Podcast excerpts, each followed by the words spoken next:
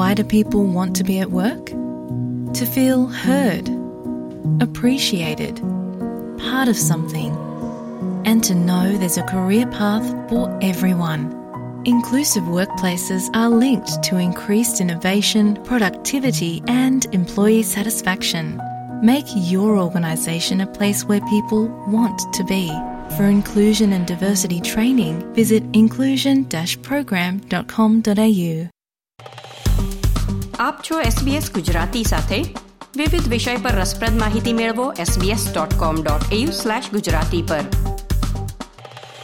વડાપ્રધાન નરેન્દ્ર મોદીએ યુએઈની રાજધાની અબુધાબીમાં પ્રથમ હિન્દુ મંદિરનું ઉદ્ઘાટન કરીને લોકો માટે ખુલ્લું મૂક્યું હતું. વડાપ્રધાન નરેન્દ્ર મોદીના હસ્તે ઉદ્ઘાટન કરાયેલા આ મંદિરની ઘણી વિશેષતાઓ છે. આ મંદિરને બનાવવા માટે મુસ્લિમ શાસકની જમીન અને ખ્રિસ્તી આર્કિટેક્ટનો ઉપયોગ કરાયો છે. તેથી સર્વધર્મ સંભાવની ભાવના પણ મંદિર સાથે જોડાયેલી છે. મંદિરના નિર્માણ પાછળ આશરે સાતસો કરોડ રૂપિયાનો ખર્ચો કરવામાં આવ્યો છે.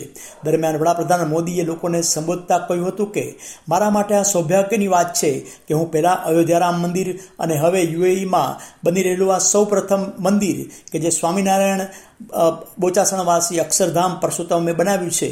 તેનો સાક્ષી બન્યો છું. મોદીએ કહ્યું કે હું એ નથી જાણતો કે મંદિરના પૂજારીઓ જેટલી હું યોગ્યતા ધરાવું છું કે નહીં, પણ મને એ વાતનું ગૌરવ છે કે હું મા ભારતીનો પૂજારી છું.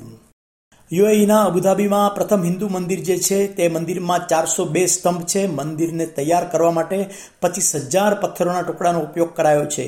આ મંદિરની જમીન એક મુસ્લિમ શાસકની માલિકીની હતી, જેને તેઓએ મંદિર માટે દાન કરી દીધી હતી. આ મંદિરના ચીફ આર્કિટેક્ટ કેથોલિક ખ્રિસ્તી છે. પ્રોજેક્ટ મેનેજર એક શીખ છે, જ્યારે ફાઉન્ડેશનલ ડિઝાઇનર એક બૌદ્ધ છે. મંદિરનું નિર્માણ જે કંપનીએ કર્યું છે તે એક પારસી ગ્રુપ છે, જ્યારે તેના ડાયરેક્ટર જૈન ધર્મ સાથે સંકળાયેલા છે. આમ, તમામ ધર્મોને ધ્યાનમાં રાખીને આ મંદિરનું નિર્માણ કરાયું છે, જેમાં ભગવાન રામ, શિવ, જગન્નાથ, કૃષ્ણ, તિરુપતિ, બાલાજી અયપ્પા ભગવાન અને સ્વામિનારાયણ મંદિરની મૂર્તિનો સમાવેશ થાય છે. આ પ્રકારની વધુ માહિતી મેળવવા માંગો છો? અમને સાંભળી શકશો Apple podcast Google podcast Spotify કે જ્યાં પણ તમે તમારા પોડકાસ્ટ મેળવતા હોવ.